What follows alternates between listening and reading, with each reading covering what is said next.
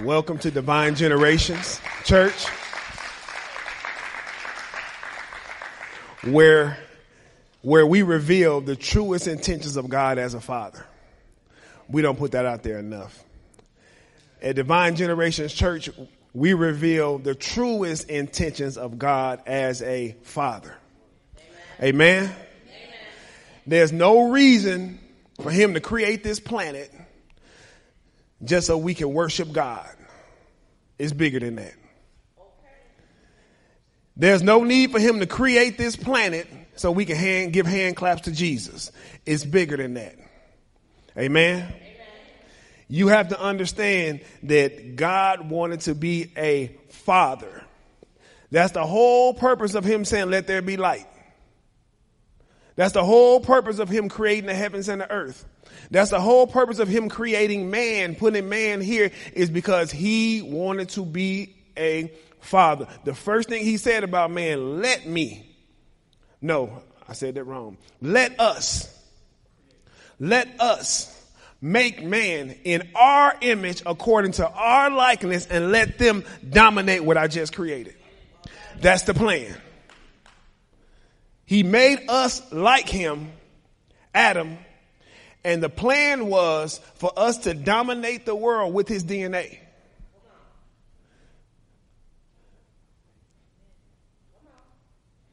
Adam fell.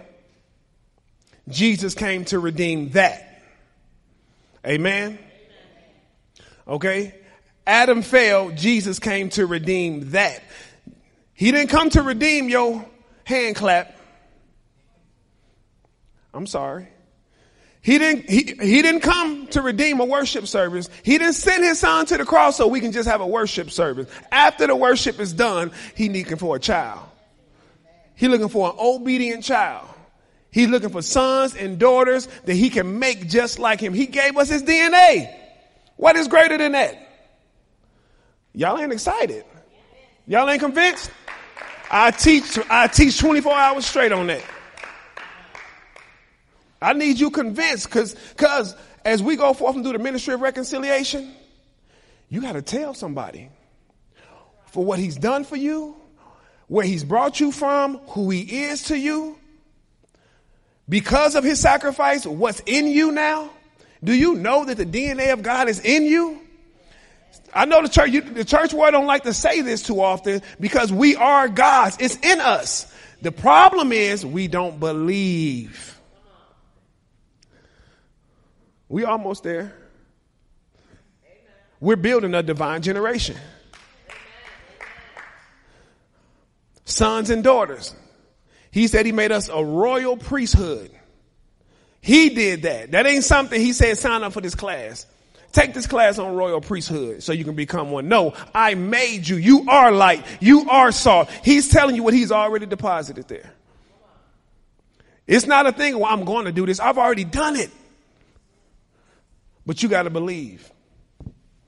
You got to walk therein. So we're going to deviate from the teaching, the uh, uh, snapshots of the Holy Spirit, and we're going to do a Father's Day message.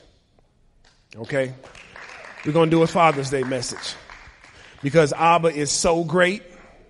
So the title of our teaching on today is called Permission to Engage. Now, permission to engage.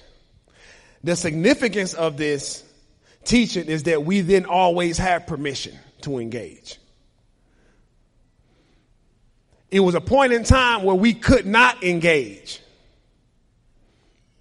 It was a point in time where they had to talk to Moses and Moses talked to God.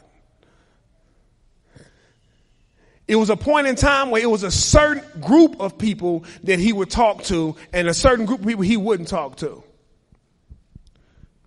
But the Bible says that by him tearing the veil from the top down, that it opened up the curtains, the veil was, has been opened and now we can communicate with him. You don't have to talk to me to talk to him.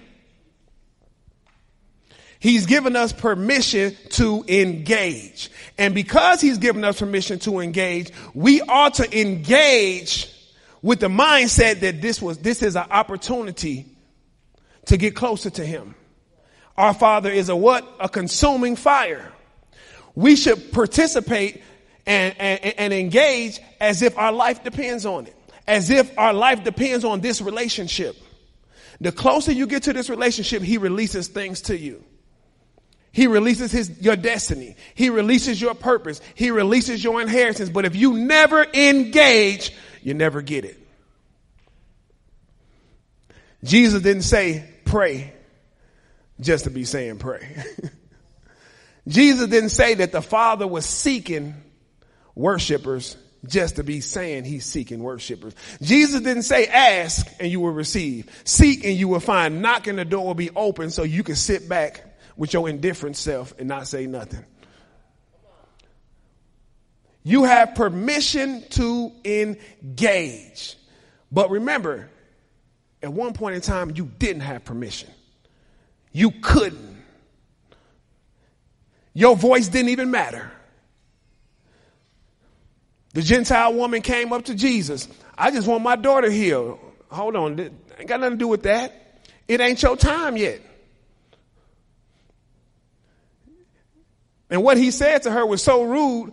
I was, can we say that, Lord? he told her, he said, look, it ain't good to feed the children's bread to dogs. Once upon a time, you were a dog. I know y'all don't like to hear that, but I must provoke you to engage. Not just here, because like I tell you, whatever you do at home, you'll, you'll do here. All right. Okay. I'm picking. My fault. My bad. Just get to the word. Got you. well, that was the word. Okay. So on Father's Day, I want to encourage you to engage in this relationship with your Heavenly Father. By this time next year, nope, nope, nope, we don't give you that much time. By this time next week, the relationship should be stronger. Okay? Every day your relationship should be getting stronger and stronger and stronger. It shouldn't take you that long to enter into the spirit if you've been engaging every day. You know why it takes us forever to get into the presence? Because we don't do it often. We don't see a need for it. So on this Father's Day, I want to give you permission to engage. While doing that, I want to reveal the Father's intentions to you through Scripture. Okay, so we're going to use the Scripture to show you that the Father wants you to engage. Y'all ready? Okay, we're going to start off in Matthew chapter 5. We're going to start with verse 17. But at the beginning of chapter 5, Jesus starts to teach on the mount.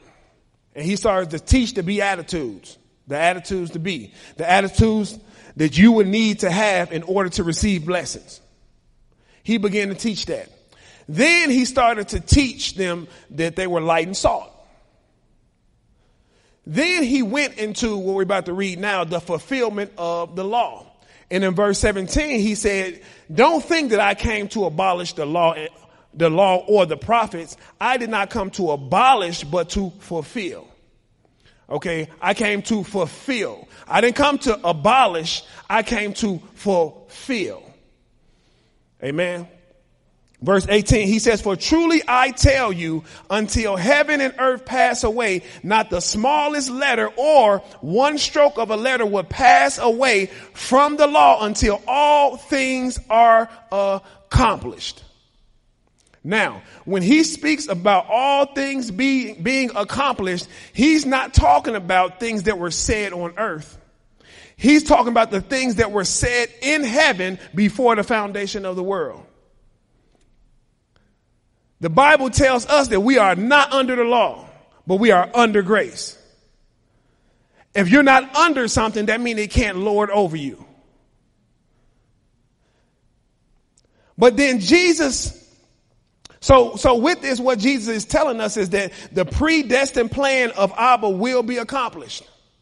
That's why in the scriptures it says that he predestined us to adoption.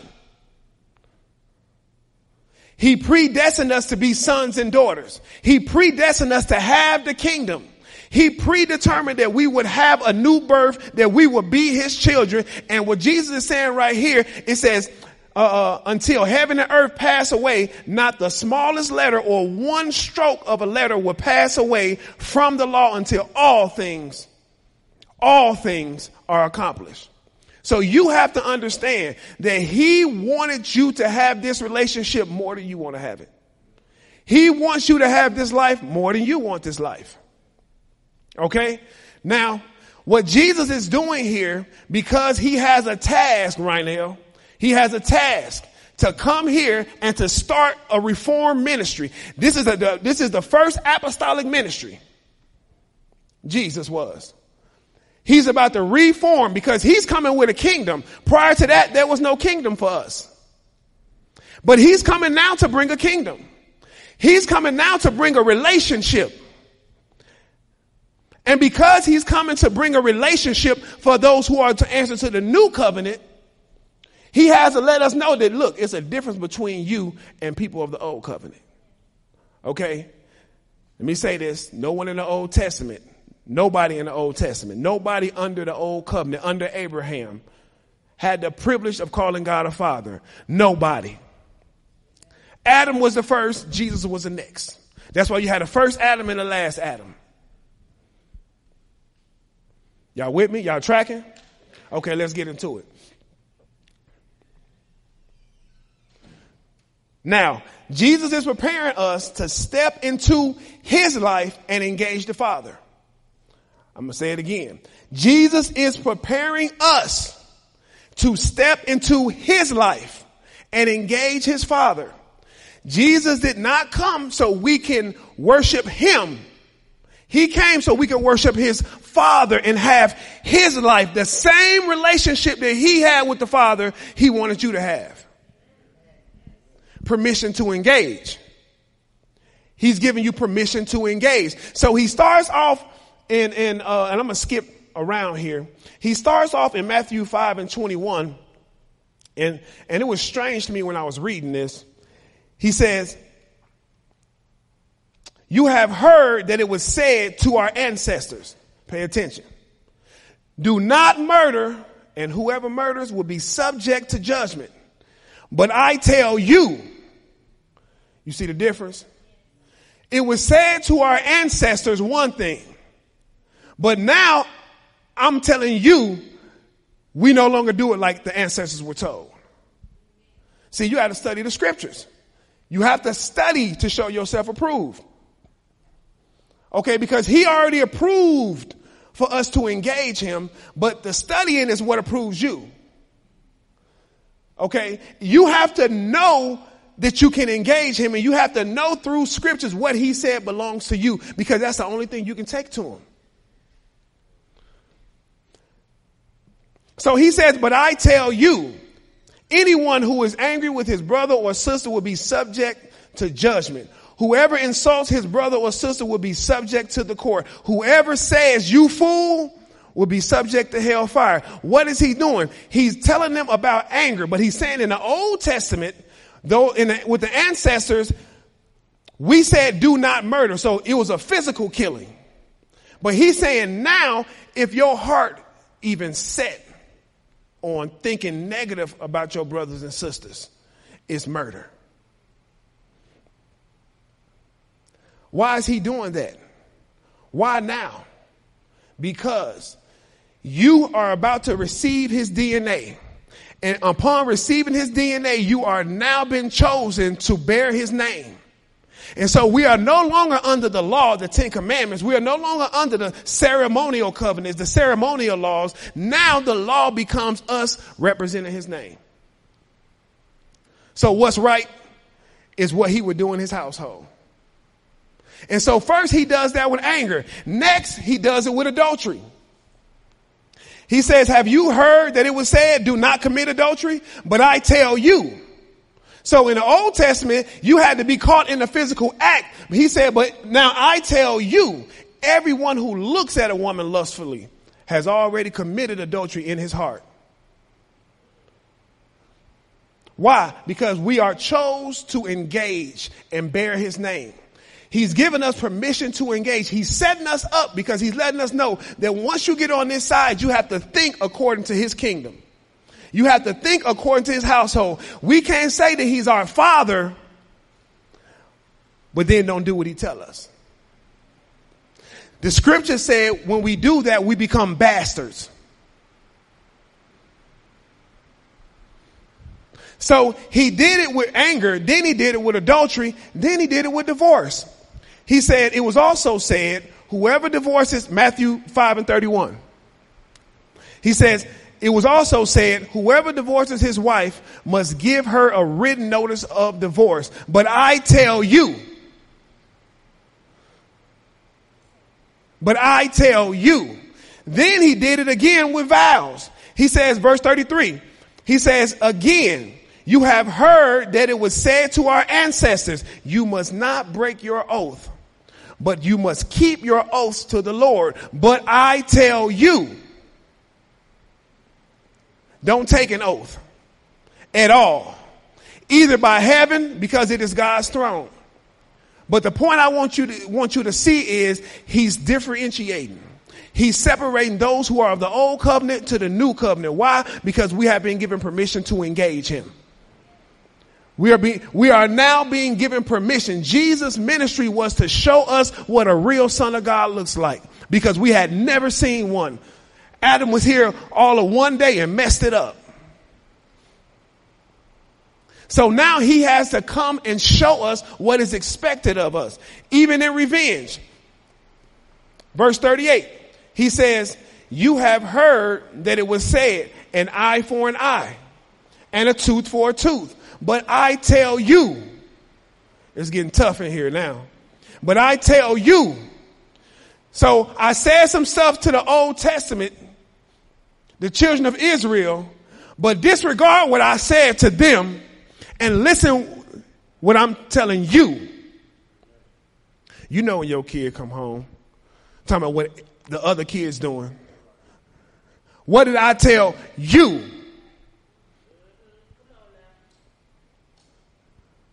When they get to go here, I don't care. I'm not their parent. That's why the, mm, mm. in certain places, Satan will let you go because he your father, but your heavenly father would not let you go there. And under his voice, you, you will hear a no. But you reject the no because you want to do what you want to do. Amen. Y'all know how it is, if, especially if you got kids. My daughter came to me, told me they going to the pool. So, is any adults down there? Nope. Well, you can't go. But they going and they going and they, I don't care. You're my child.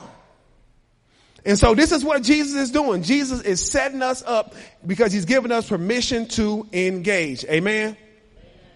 He said, but I tell you, do not resist the evildoer. On the contrary, if anyone slaps you on your right cheek, turn the other to him also. It's a difference. Huh? Some of y'all want to go back to the Old Testament. You hit me, I hit you. You said something to me, I said something to you. Jesus said, don't exchange evil for evil, but exchange evil for good. Why? Because who your father is. Because who your father is? Yeah, it's tough. I know it's tough. They get to be evil towards you, but you got to be good to them. they get to lie on you, but you got to tell the truth on them.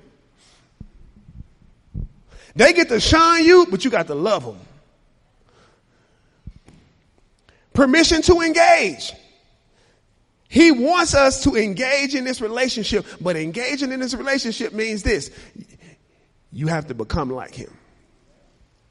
That's the target. There's no reason for us to engage with him unless we're trying to become like him.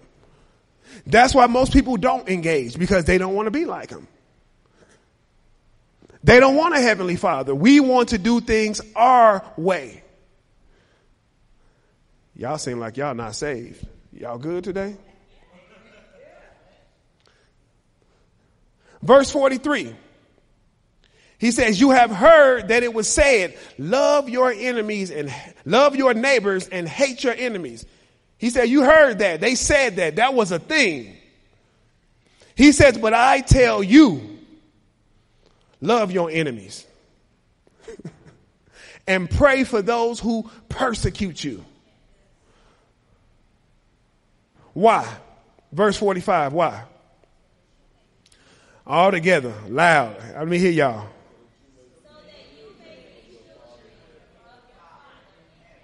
So everything that he's telling them to do, he's everything he's telling us to do is so that we can be identified as his children. Now, we can accept this from Jesus because he came right from the household. We can accept this from him. This is his mission. He said he came to seek and save that which was lost. What was, was lost? The children, the relationship, and the kingdom. So he said, verse 45 said, so that you may be children of your father in heaven. All of this is so that we can be children of our father in heaven. It says, for he causes his sun to rise on the evil and the good and sends rain on the righteous and the unrighteous. Verse 46. For if you love those who love you, what reward will you have? Don't even the tax collectors do the same?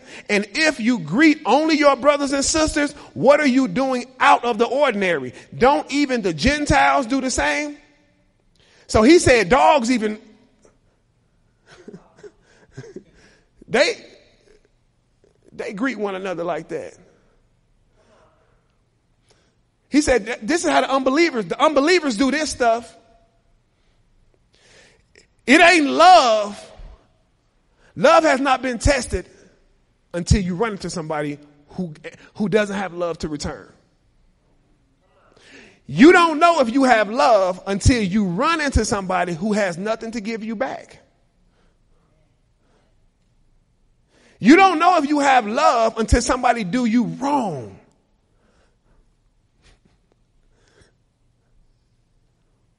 You can say I love you, but the love will be tested. That's the purpose of community. The purpose of community is so somebody can step on your toes and here you can see where you are.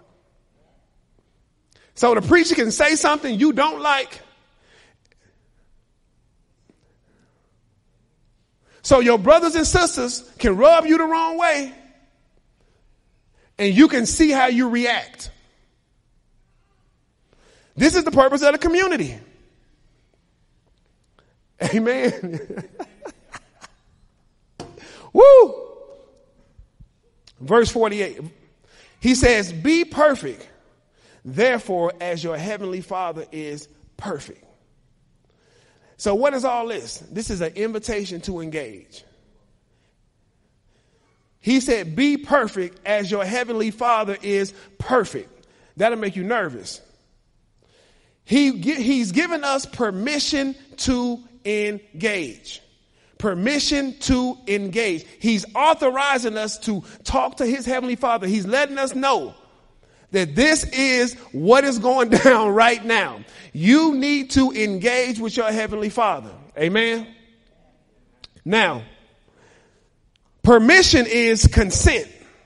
It's authorization. How many of y'all remember the, uh, uh, going to school? You had to have a permission slip, and you leave yours at school, and you come back the next day and your teacher said, What happened? Your oh, I forgot. You ain't going. You need a permission slip to go. That's what the scriptures are. The scriptures are a permission slip for you to engage the Father. It's the only thing that we have that lets us know that we can come into this relationship comfortably.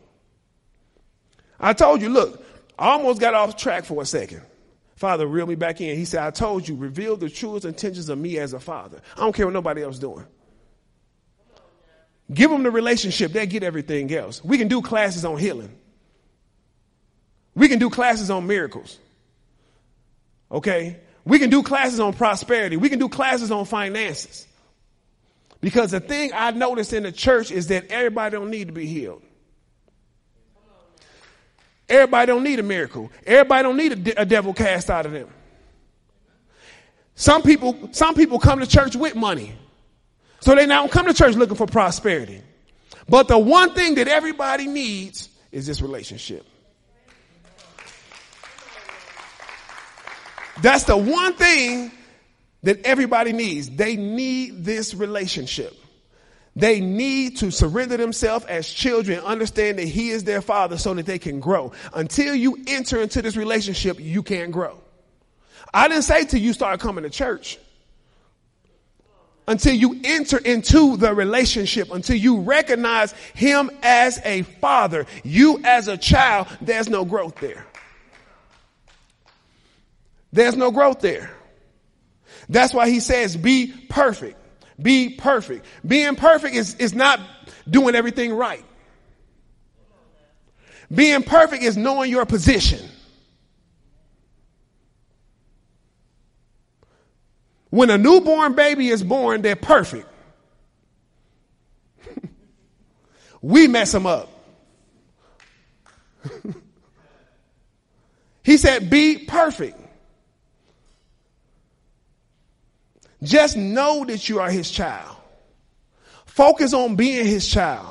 Be perfect. Mm. So, now, before we go into the next part, the Old Testament engagement was to keep order. The New Testament engagement is to create the family life. All right? That's why soon as you get into the next chapter, the first thing, no, not the next chapter, soon as you get into the next scripture, the first thing that Jesus started talking about is practicing righteousness. So he went from the Beatitudes to teaching us that we were light, that we were salt, to letting us know, to, to teaching us about the fulfillment of the law, to letting us know that, look, I talked to the Old Testament a certain way, but now I'm going to speak to you a different way. Soon as that was over with, the next thing he did was start teaching them about prayer, about fasting, and about giving. Why? Because he's given us permission to engage. I wish that we could get a relational conversation when we read scripture. We read scripture as if it is law. Do y'all know the Bible is so powerful? This Bible is powerful. It is a, a spiritual document. It is so powerful that, how, that whatever state your mind is in, whatever state your mind is in, and you read it, you will gravitate to that. If you're legalistic, you can read this Bible and get all type of law out of it. You can argue somebody up and down that they should be under the law if you read this Bible under legalistic. If you read it apostolic, if you read it denominationally, all you will see in those scriptures is what your denomination teach you. I was there. Walk around telling everybody we got the truth. Broke it in the Ten Commandments.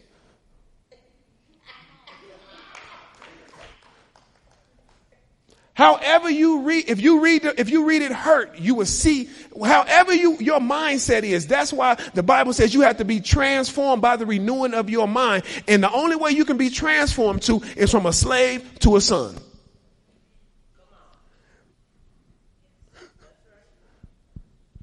What other transformation can you get? You can't go from a sinner to a saint. No. a saint just simply means you are chosen by him to be a part of his elect. The life of being saved is coming into the family. The Bible said that he rescued us out of the domains of darkness and brought us into his family, brought us into a kingdom. We're not seeing it through relationship. We're seeing it through legalism. We're seeing it through, through the eyes of servants. We're looking more about how do we need to serve God. That's not God's agenda. God's agenda is not get us to serve him. It's become his children, grow up and co-labor. That's not his goal. His goal is not just to have us around the altar telling him how great he is. No, you don't have a relationship. I want y'all to hear me you don't have a relationship, at least it's not authentic, until you hear him encouraging you.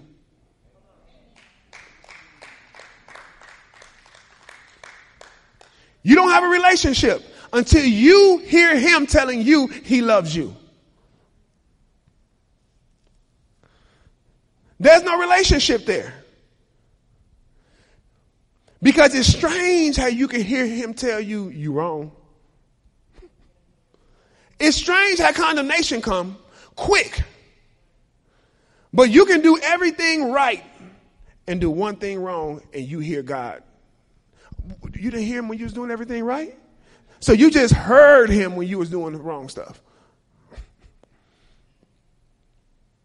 That's what we are in the church world today. We don't hear a father. We hear a Lord. And Lord just simply means somebody owns us, which puts us in the mind of a slave. But that's not really what lordship is all about. Lordship is about him owning us, but because he owns us, he's not responsible for our destiny.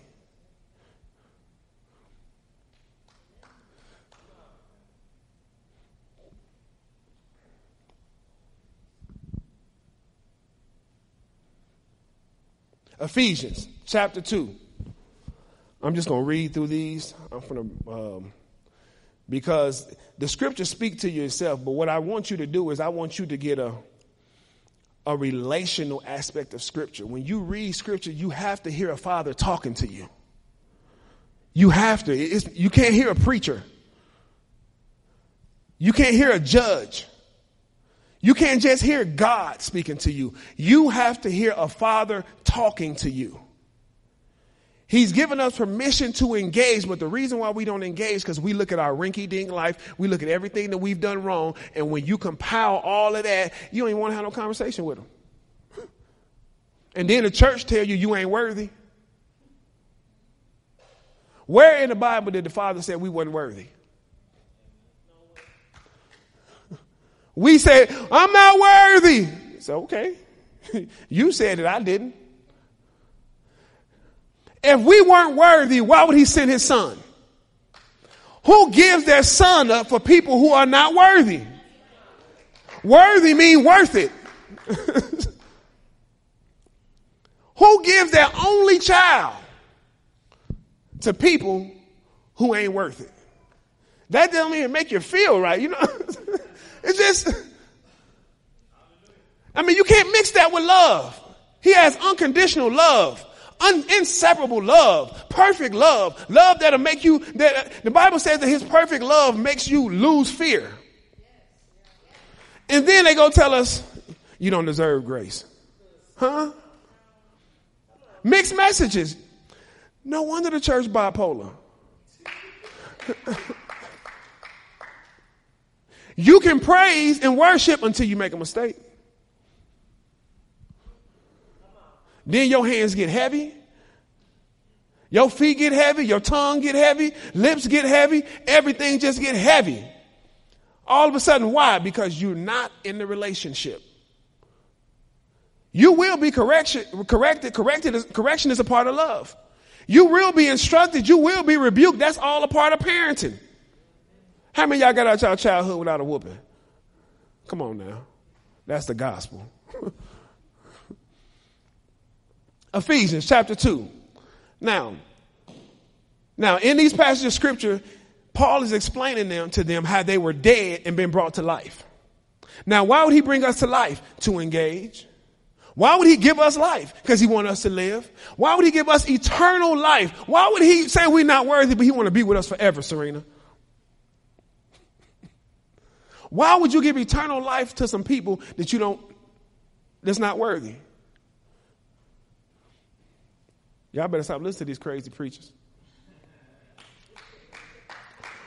Verse 1, it says, And you were dead in your trespasses and sins. Talking about us. Amen. He says, in which you previously previously lived according to the ways of the world. Y'all remember that? Okay, no, mm, whatever according to the ruler of the power of the air. You remember Satan was controlling your mind. He had your heart. He had your emotions. He had your agenda. He had all of that. You remember? Stop acting up. Okay. The spirit now working in the disobedient. So it's still out there happening. You know that you're not on that side because of the way you now conduct yourself. That's why he started off saying, and you were dead, but you've been resurrected.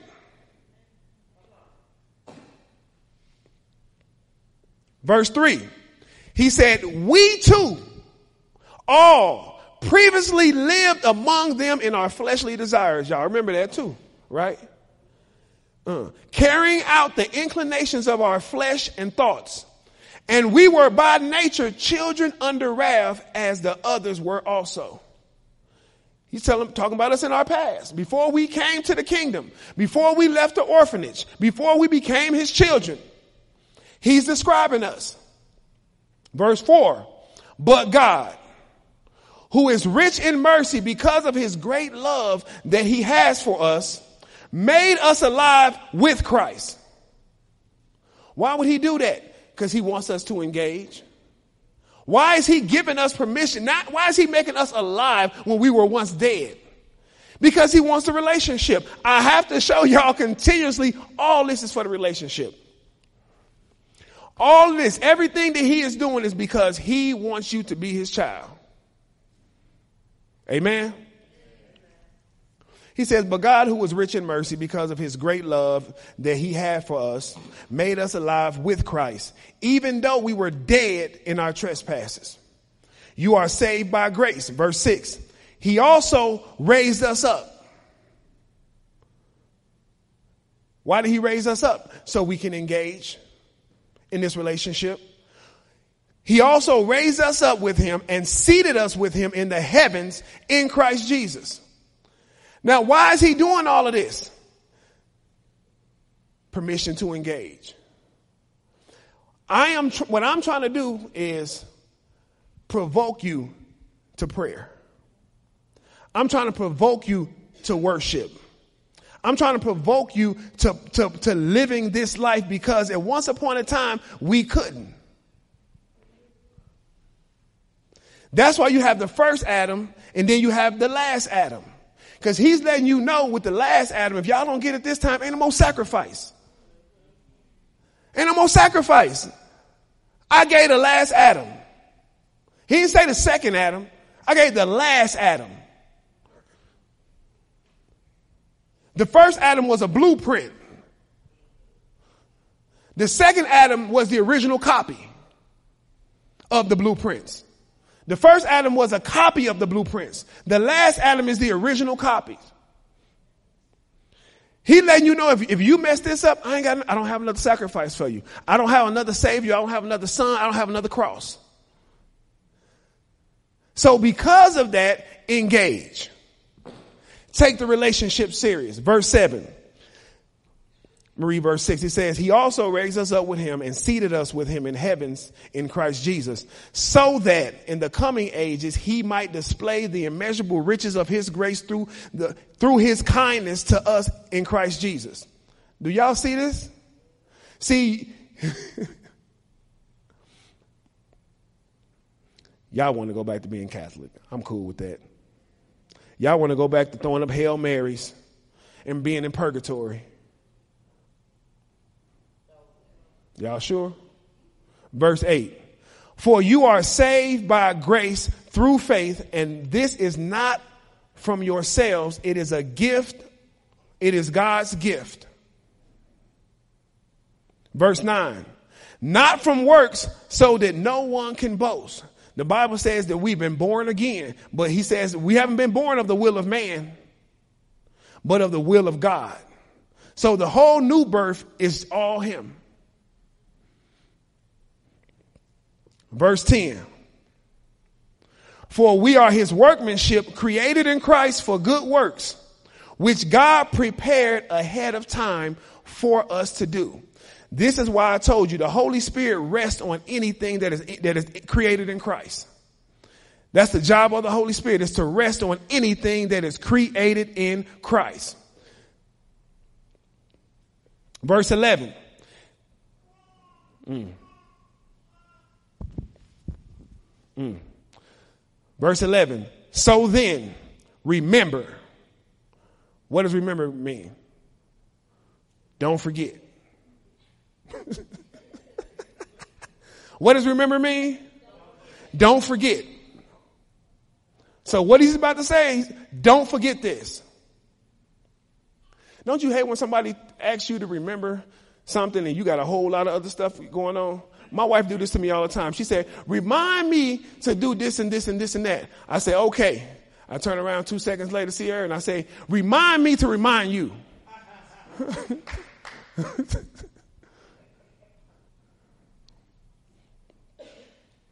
he said, so then remember that at one time you were Gentiles in the flesh.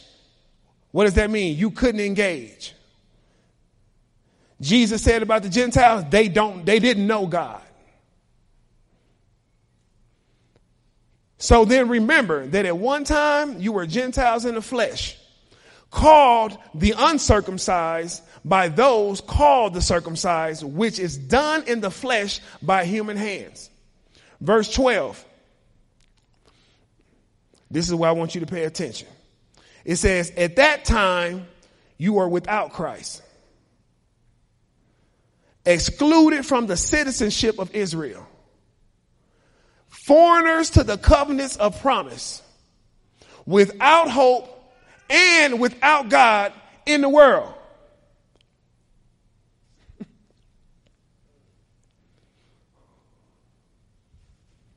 He said, Don't forget this.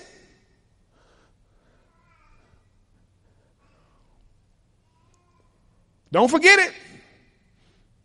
At one time, you were without Christ. You couldn't get, you, you wasn't a part of a body. He said, at one time, you were excluded from citizenship, meaning what? You didn't have rights. He said, you were foreigners to the covenants of the promise. Meaning the promises were right there, but they just weren't for you.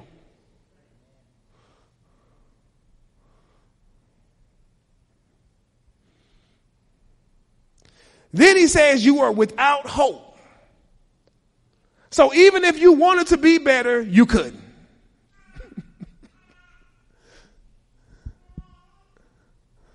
Remember this.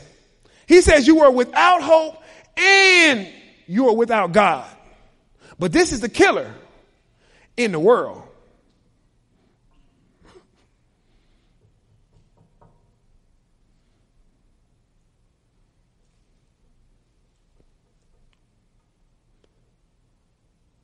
in the world. No Christ, no covenant, no citizenship, no hope, no God connected to the world. You couldn't engage. If you lift your hands, it didn't even matter. If you spoke in tongues, it was just gibberish. It didn't do nothing. If you gave, it didn't matter. it didn't matter if you showed up to the synagogue. What could happen? He's telling us, remember this. Remember this. Don't forget when you were lost. Verse 13 says, But now in Christ Jesus, you who were far away have been brought near by the blood of Christ. You were far away. You couldn't get close to him. Now, according to the scriptures, you've been brought close. Why? Why? For a relationship. Why? Because he wants to know you. Why? Because he has given you a predestined purpose and he wants you to have it. It's going to get to you. It's going to get to you. It's bigger than you just saying, Jesus, I love you. It's a second by second, minute by minute relationship. It's bigger than you saying hallelujah. This is something you need to engage every day when you get up because you didn't have it. It was a time where people couldn't. Even when you see the wall of faith, it talks about all of the great exploits that they did, all of the great exploits that they accomplished. And then at the end, they all died, having not received the promises. Bible says some of them was boiled in oil. Some of them had their head cut, chopped off.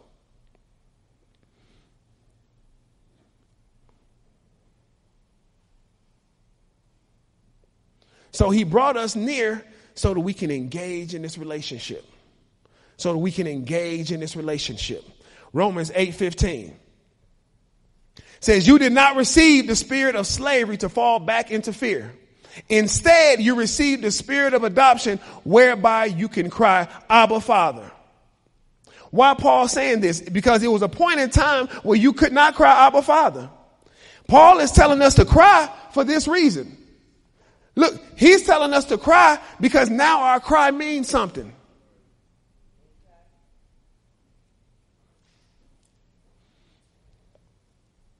There was a time where you couldn't cry. Crying didn't mean anything. It was just tears hitting the ground. Now the Bible says that he stores them up in vials, keeps them in golden bowls in heaven. You got to engage. He's giving you permission to engage. Imagine if you couldn't pray. Imagine if you couldn't worship. Imagine if you went to talk to him and you couldn't get that presence. You know how it is. Don't sometimes you feel like where, where, where he at? Well, you only feel like that because he drew near to you and you know how it feel. And sometimes I think he does this, Manushka. I think sometimes he takes away his presence to see how bad you want it back. I think he, he removes it from you so he can see are you addicted to it yet? Do you want to be in his presence?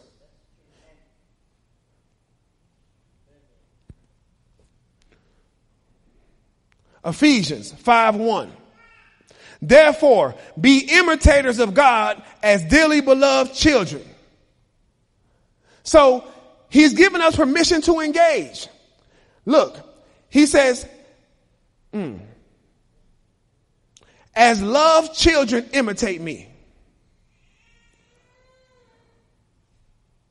So engage as a child. Engage as someone who is loved. Engage to imitate. Which means, really, he got to give us a visual. I can't imitate something I don't see. He got to show me which means as I engage the relationship to imitate him, he has to give me what to imitate. Meaning if he, if he wants me to engage, he has to activate my senses. He has to heighten my awareness of his world. This is permission to engage. I don't know about no other gods. But my father said, I have permission to be like him. Watch this. Romans 12, 1. Therefore, brothers and sisters, in view of the mercies of God, I urge you to present your bodies a living sacrifice, holy and pleasing to God, and do not be conformed to this age, but be transformed by the renewing of your mind so that you may discern what is good, pleasing, and his perfect will. Now, if he wants me to be transformed, if he wants my mind to be transformed, then he has a supply of things it's going to take to do that which means I'm going to need time. I'm going to need you to be a little patient with me. I keep telling y'all, this is his plan. The reason we fail at this life because we think it's ours. This is his plan. Well, we were doing the ministry card, ministering cards. Uh, they should be here Wednesday. And on the back of the card, I just put your destiny is in your heavenly father's hands, not yours. Everybody needs to know that and understand that. Your destiny is not in your hands. It was created by him for you.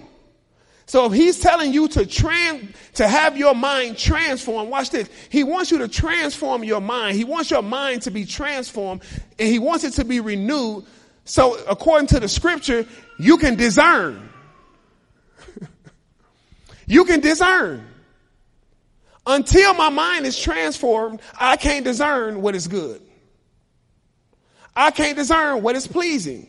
I can't even discern what is acceptable to him. So we gonna need time and we gonna need patience. That's why the scripture says this, that it is God who works in you.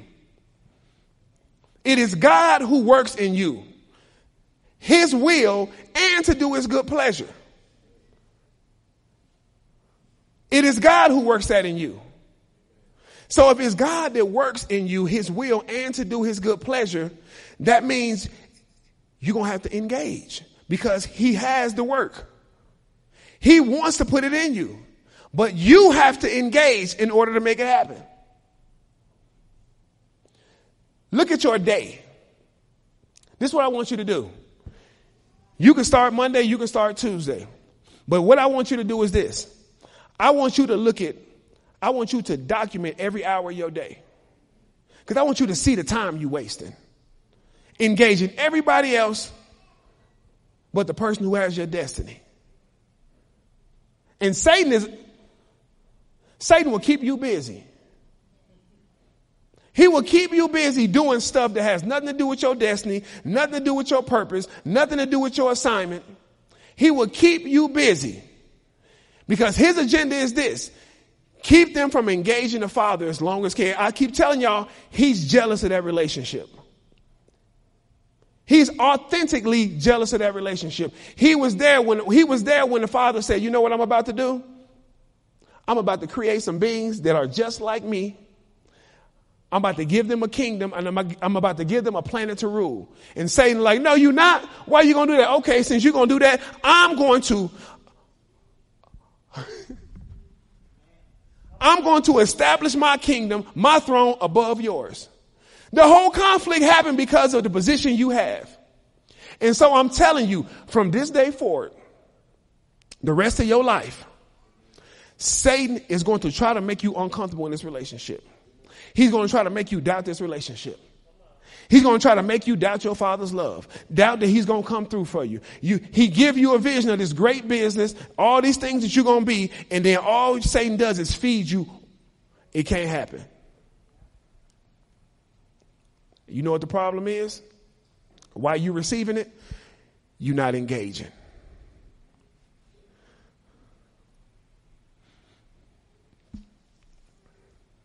You're not engaging. You have to engage like someone who wants their destiny.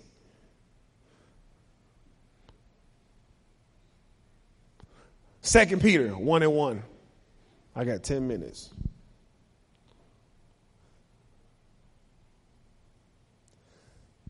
Simon Peter, a servant and apostle of Jesus Christ, to those who have received a faith equal to ours through the righteousness of God and Savior Jesus Christ Verse 2 May grace and peace be multiplied to you through the knowledge of God and of Jesus our Lord. So, let's just say this you're not engaging. What are you missing? Grace and peace multiplied. Let's say you won't read the scriptures because the Bible said the scripture says that grace and peace is multiplied through knowledge. So, you only have as much grace and peace as knowledge. Whatever you know about the scriptures is a level of grace and peace that you walk in. This is why he does not want you to read that word. Because the more you read the word, grace and peace is multiplied to you. He didn't say added. He said multiplied. Why is that? Because the more you understand about his purpose, is more you understand about the predestined promises on your life, you get peace. It's just a peace that you have when you understand who he is to you. The more you understand who he is to you, a grace comes on you. Why? Because grace comes the more you humble yourself. The reason why the church lacks humility is because we're here to worship Jesus, but we're not here to have a father.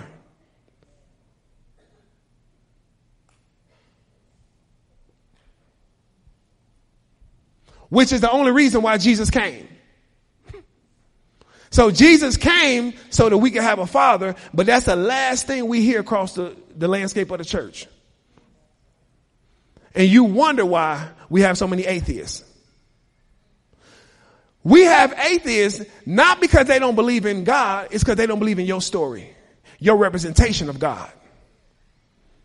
They don't believe in the blonde hair eyes with the blonde hair man with the blue eyes. They don't believe in that. Well, the thing about it is Jesus didn't come to give us that. There's no scripture in the Bible where Jesus said, I want y'all to worship me. Every scripture, Jesus pointed us to his Father. He always pointed us to his Father. Pray to the Father. Worship the Father. When you give, the Father gonna reward you. Hit the secret place. When you there, when you get into the secret place, the Father gonna be there. He didn't say I'm gonna be there. He didn't say the Holy Spirit was gonna be there. He didn't say your cousin John John was gonna be there. All he said was do it and the Father would reward you. Everything that he did, he referred back to his Father. He talked about the relationship more than anything. You know, somebody called me the other day and said that faith is in the Bible more than anything.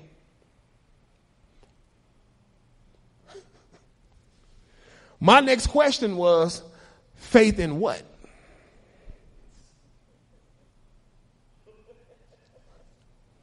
Because you can have faith in prosperity. You can have faith in healing. Do you know you can get healing without knowing the Father and the relationship?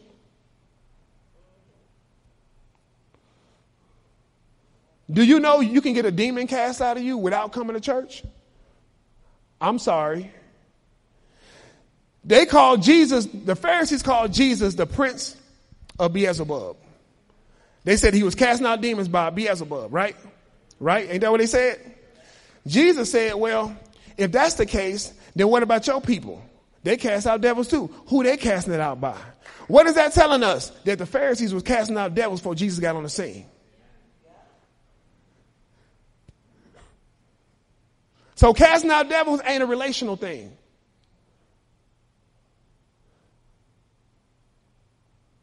Prophecy, it ain't a relational thing. That's a gift. The Old Testament people had that. Hmm? Naaman was healed of leprosy in the Old Testament just by getting some water. I'm just trying to help y'all to see that the relationship is more important than all the rest of this stuff. Jesus told him, He said, Look, it's going to be a time where y'all going to say, Didn't I prophesy in your name? Didn't I cast out devils in your name? Didn't I do miracles in your name? And he gonna say, depart from me, you workers of iniquity. I never knew you. So what was Jesus saying? You can do all that stuff and I don't even know you. You can do all that and I don't know you. But that is the landscape of the church. We think that's what makes him know us. That's what makes him know us. Am I wrong or right? That is the highlight of our ministries is that we can do some deliverance. That somebody big toe grew back. This is the highlight of ministry. When it should be the relationship. It should be the relationship. I was talking to a guy and and we were talking about the seed hitting the soil and and the guy and, and, and how a seed can only grow in soil. And the guy said this a seed can only grow in soil. That's the truth, okay? I know you looked at me like it was.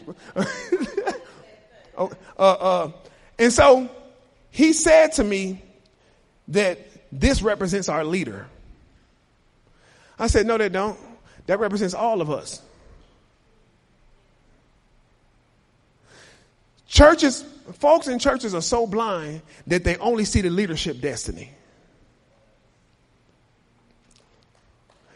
Y'all can clap. Okay. It's folks are so blind that they only see the leadership destiny. They don't see their destiny. Churches pack out all day just for the man of God. No, the man of God is here to get you your destiny. The man of God is here to give you the relationship. I'm not here so y'all can serve me. Jesus said the son of man did not come be served, but to serve and give himself as a sacrifice. He came to die so we can get a relationship. He's died on the cross and look at the landscape of the church. No relationship. Second Peter uh, 1 and 2, it says, May grace and peace be multiplied to you through knowledge, through the knowledge of God and our Lord Jesus. Verse 3. His divine power has given us what? Pay attention. His divine power has given us what? Everything. His divine power has given us everything. Why would he give us everything? Because he wants us to engage. He wants the relationship more than we want it, Chris. So it says his divine power has given us everything required for life and godliness. He's given us everything we need for life, to live, for godliness, to become like him. But watch this. But it's through the knowledge.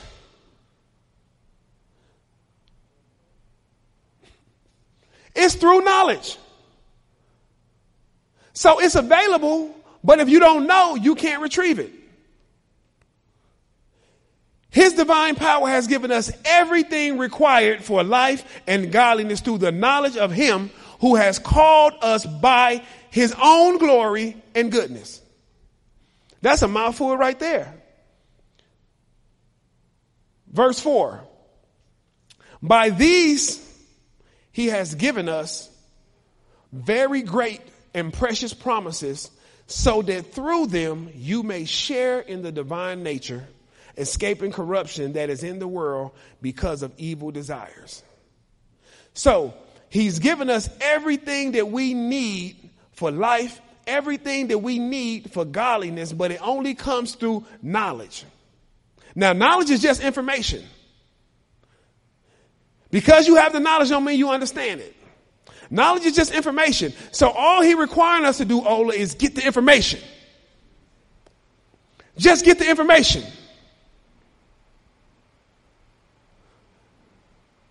You need to re- you need to be able to rehearse his promises the same way you did the Ten Commandments.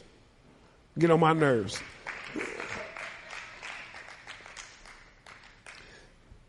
Thou shalt not steal. Thou shalt not kill. Thou shalt not remember the Sabbath. What?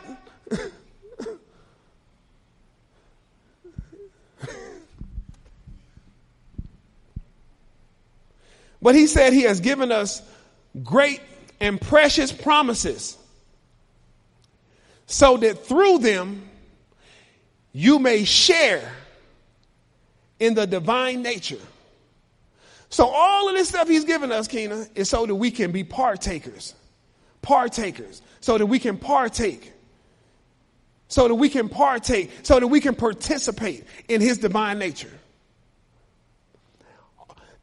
Everything that you read in this scripture that he has given us, Shemaine, is so that we can become gods. Is that not what it say? Everything that he's given us. One of my favorite scriptures, and I'm about, I'm about to close. One of my favorite scriptures is Romans 8, 29 through 30.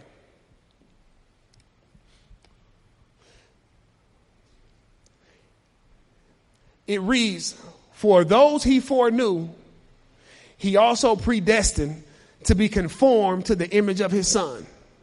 It ain't up there. For every, for those he foreknew, he predestined to be conformed to the image of his son. Y'all hear this? Everybody that he foreknew, he predetermined that you will conform to the image of his son.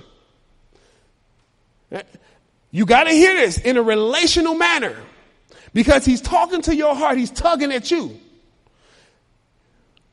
These ain't sermons that Paul wrote. These are letters to the Gentile to get their mind right. For everybody he foreknow, he predetermined that you will conform to the image of his son so that his son will be the firstborn of many brothers and sisters. He predetermined that. And he said everybody that he foreknew, he made that happen. Now this is the good part. It says, and everybody that he predestined, he called. Everybody he predestined, he called. An invitation. That's an invitation, right? So everybody he predestined, he called. He gave an invitation to him. And then it says, everybody he called, he justified. So if you got the invitation, you accepted the invitation, it made you righteous.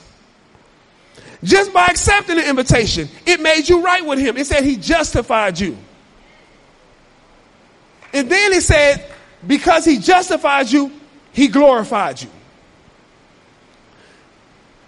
Now, justification called means this that he wanted you in his family. So he gave you an invitation.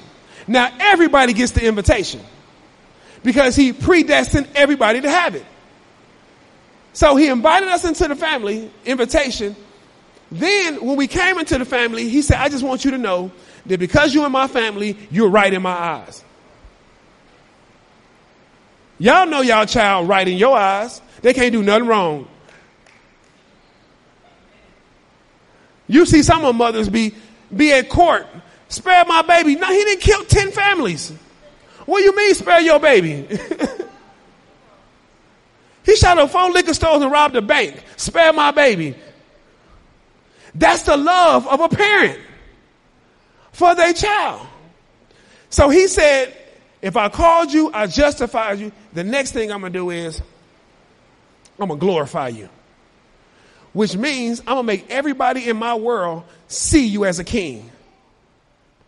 I'm gonna make everybody in my world see you as majestic. I made you royalty.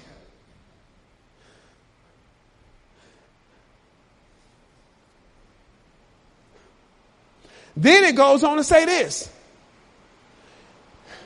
If God be for us, who can be against us? permission to engage. He's doing everything. What else can he say? what else can he say to get your attention? He said, if I gave up my son, if I didn't spare my son, that's how he said it. He said, if I did not spare my son, but delivered him over for you, how much more would I not with him give you all things freely? freely. Now, now, I could be wrong, but I'm in a room full of black people. And every time, anytime we hear something free,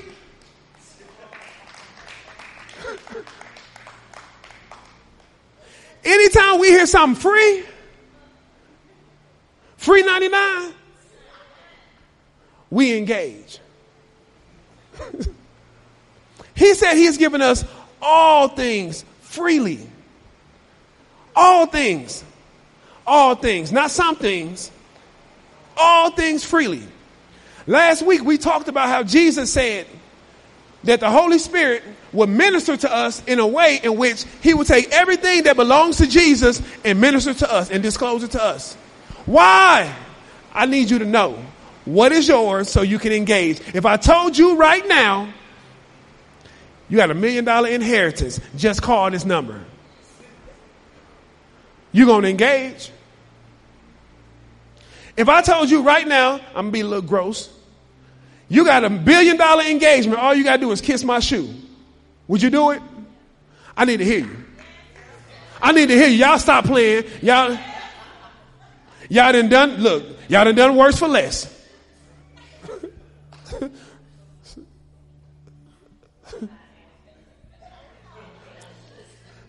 They got you working. Stop playing. They got you working 40 hours a week at $7 an hour. You won't kiss a shoe to get a billion? Stop playing.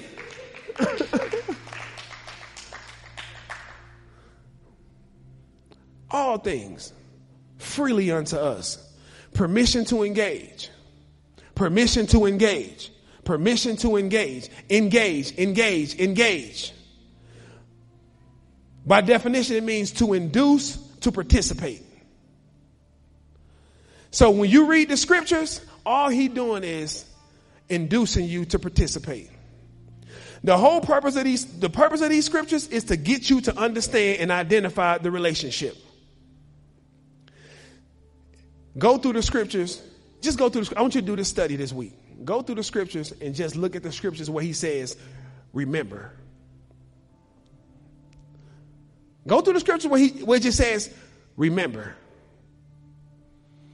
All of the scriptures in the Bible says, "Remember." When it came to the children of Israel, he told the Hebrew church, he says, "Remember." to engage so that you do not be like them. You know why they were in the wilderness for 40 years? They refused to engage. 40 years in the wilderness. Cloud by day, fire by night. None of their shoes wore out. They ate manna from heaven. They got quail from heaven. And, all, and every time they ran into a situation, they look back to Egypt. The whole time, he's just trying to get them engaged. When he ran up on Moses, when he started to talk to Moses, he said, Take these children of Israel out, out of Egypt because I want them to be a kingdom of priests to me. I'm going to use them to bring everybody else to me. They failed. Had to kill off a whole generation just to find two people who can go into the promised land. and what's in the promised land? A land, watch this, flowing, flowing, flowing. A land where the relationship just flows. It should just flow like milk and honey. It should just flow. You shouldn't struggle to get into the spirit, into the spirit. You shouldn't struggle to get into his presence. You should be able to walk out your bed right into it. At this point now, that's why I told you, if you participate, you'll grow. If you got a prayer life, it ain't hard to get in his presence. It ain't hard to get in the secret place in public when you've been doing it in private. It's not hard to hear his voice because his voice comes with an unction. Your own personal, it's like a fingerprint. It's like a fingerprint. When he speaks to you, you feel something. Am I right? None of us feel the same thing. Satan can't, he can't peg it. That's why the only thing he can get you to do is doubt. He can't speak to you like your father speak to you. He ain't got access because where you seated. Because of where you seated. Because of where you position. He can't whisper what your father would say to you. But like I tell you before in my closing, if you don't hear him encouraging you, if you don't hear him speaking life into you, you need to reevaluate your relationship. You need to reevaluate your relationship. You should not just hear you wrong. That ain't Satan reminding you of everything you did wrong. That's, I mean, uh, I said I said that wrong, didn't I? That's Satan reminding you of, of, of everything you did wrong. That's not your father. Your father is not going to sit in your ear and constantly tell you everything that's wrong with you. Amen. He's not.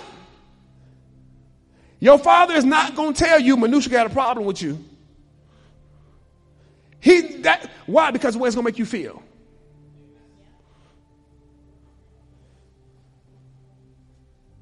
He's not going to tell you to dislike somebody. He's not trying to send us to war with one another. Hear your father. Hear his encouraging words. But mostly y'all, you better hear him through these scriptures. He's speaking loud and clear. I suggest this. Start with the scriptures in which he's speaking to the Gentiles. Why? Because they didn't know God. All right? And in them not knowing God, he had to break it down to the smallest morsel. He had to break it down to the smallest morsel. So he had to tell them the intricate parts of it. That's why when you read the writings to the Jews, you don't see nothing about, watch this, you don't see nothing about hell when he talked to the Gentiles. That wasn't the goal. Only thing he told them about heaven, your citizenship is there. Amen. So I just wanted to give you guys a little something to keep you encouraged. Okay? I wanted to give you something to provoke you. To provoke you. To provoke you to intimacy. Not just the no, no, no. You got to dig in. That's why I told you when you start pray prayer, when you get into the way to get into the secret place, remember everything he said belongs to you. You want to get in the spirit? Get every scripture that talks about how much he loves you and repeat it to your soul. That's why you can't get in the spirit because with your, your soul condition. Repeat every scripture. His inseparable love, his loving kindness, how he gave his son for you. Repeat it to yourself, his perfect love. Tell yourself of the love that he has for you. The more you do that, you can't help but feel spirit. You can't help but feel presence. You can't help it. The, where we come up short at is we don't know how he thinks about us. We don't know how he feels about us. And because we don't know that, Satan can say anything. Like I told you, if you don't have it, it is written. Satan will tell you anything. Satan can't tell me my father don't love me.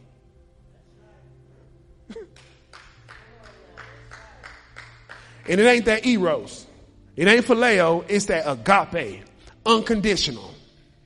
It ain't because of what I do right. It ain't because of what I do wrong. It's a love that is just there because I'm his child. Amen. Stand to your feet.